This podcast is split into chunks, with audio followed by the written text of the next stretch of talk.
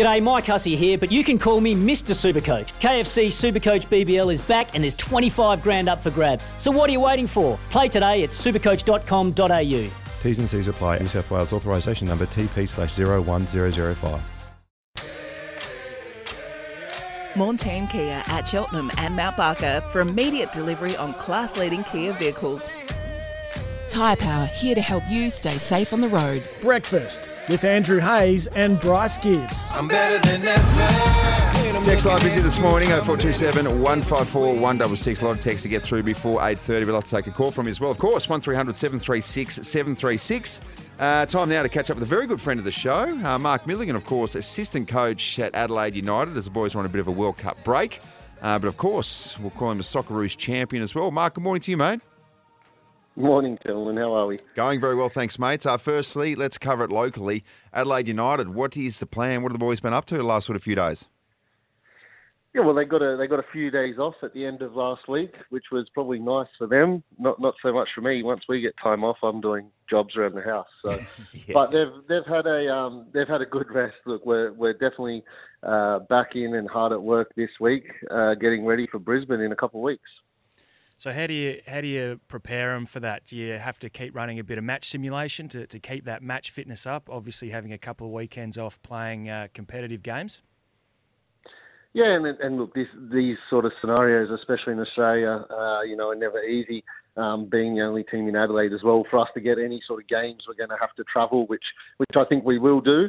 But uh, you know, for the moment, it, it's more about their their routine. Um, you know, we've we tested them last week before they had their few days off, and you know, make sure that they're they're coming back the way that they left. So, uh, but look, the group is is excellent. I think the last, especially the last few results before this break has.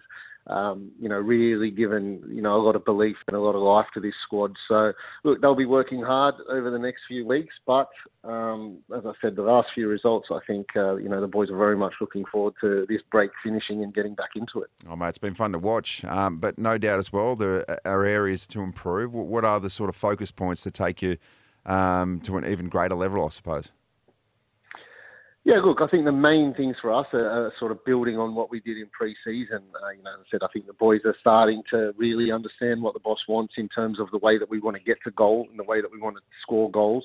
Um, so again, that'll be the main focus. Being able to do that for, for longer periods, and you know, over the last sort of first five, six rounds, we've seen that in games. We've seen that that dominance sort of go from you know 20 minute periods, 30 minute periods, and, and onwards, and that'll be the main focus. Continuing with that, but also you know, there's there's more than one way to to dominate a game. You know, you can still be in control uh, even when you don't have the ball. So we'll, we'll focus a lot on on our defensive phases and our defensive work. But um, look, like I said, I think the the overall the group's work ethic and and I think uh, ability to take on information has been has been amazing. So we'll give them plenty of that in the next few weeks.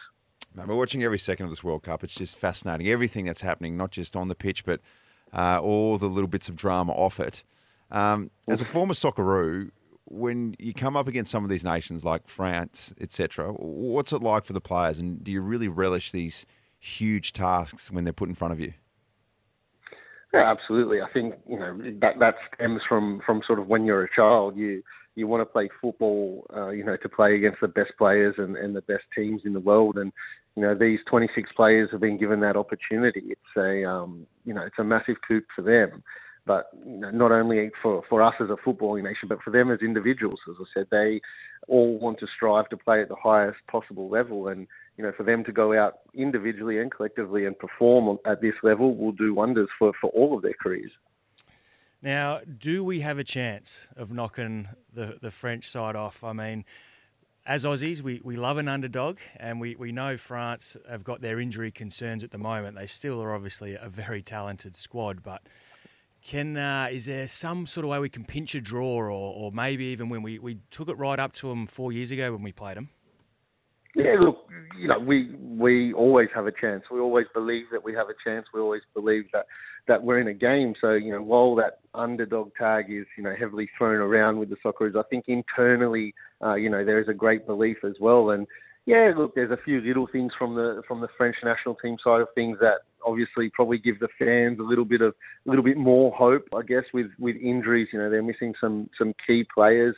Um, you know, I saw an interview the other day with with one of I can't remember which player it was, but you know, he made it very clear that he has no idea who any of the Socceroos are, and I think that bodes very, very well for us. You know, it's that it only takes that that minor slip in in focus and mentality, and you know, you sort of feel that that may be there with the French team. And look, it's like I said, it's it's an unbelievable challenger, a fantastic side.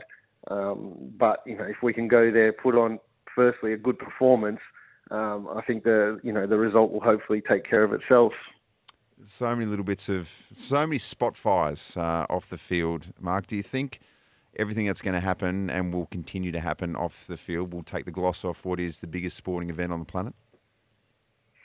Look, I hope not. You know, the circumstances are you know already difficult in terms of you know the the timing of it. Uh, you know, obviously the last well, I guess eight years since they've been given the World Cup. You know, there's been always something sort of going on, some sort of talk around it. Um, you know, it's, it's very difficult for me to say. You know, I've only ever sort of been at these these tournaments as, as, a player, and we're always very, very sheltered from you know everything that's sort of happening around, and very much focused on our job. So, look, it is a wonderful sporting event. I think already you've seen, uh, you know, some wonderful quality in the games, and there's so so many more to come. And as you said, it is the biggest sporting event in the world, and you know, you just hope that the football remains the focus over the next few weeks, and uh, you know, everything else uh, around it will be sorted, um, you know, as it needs to be. Mate, we'll let you go. We'll let you get back into uh, domestic life. What are these jobs that you uh, that you've been um, uh, forced to do around the house? Mate, I put in one of the best garden beds you've ever seen in your life over the weekend. So I'll have to get some pictures to you. You've heard you, Kate. Well done. Mate, we appreciate your time each and every week. So um, enjoy the rest of the break and um, hopefully it all goes well for you. We'll speak again really soon. Look forward to it. Thank you, boys. There we go. What an absolute champion Mark Milligan is. Um, Socceroos champion as well. So no one better to speak to about this particular World Cup. But um, yeah, look, it's all happening, and I um, I did see that interview as well, saying didn't know much about the Socceroos. didn't know anyone good. on the anyone on the squad. Yeah, well, probably not surprising too. When what what were the stats? One point six billion dollars worth the French team's worth, and just a cool fifty nine million, uh, which is still very good money. The Socceroos are worth. Certainly, and I, I would love to uh, seen one of the Socceroos come out and say, "Well, I actually don't know anyone on their squad either," just to really, uh, really yes, jazz do. things up a little bit. yes, you do. Who's this Mbappe character? Yeah, trying to get an autograph halfway through the first half, maybe we might see that some Never. of the, the Socceroos boys. But uh, Robert Franks from the Adelaide 36ers. We're going to speak to him next. Uh, we're also going to speak to Riley Thilthorpe from the Adelaide Crows just after eight o'clock. So stick around. Want to witness the world's biggest football game? Head to iCanWin.com.au, predict Australia's score with a crystal ball, and it could be you and a friend at the FIFA World Cup Qatar 2022 semi finals, all thanks to McDonald's. Maccas, together and loving it. TNCs apply.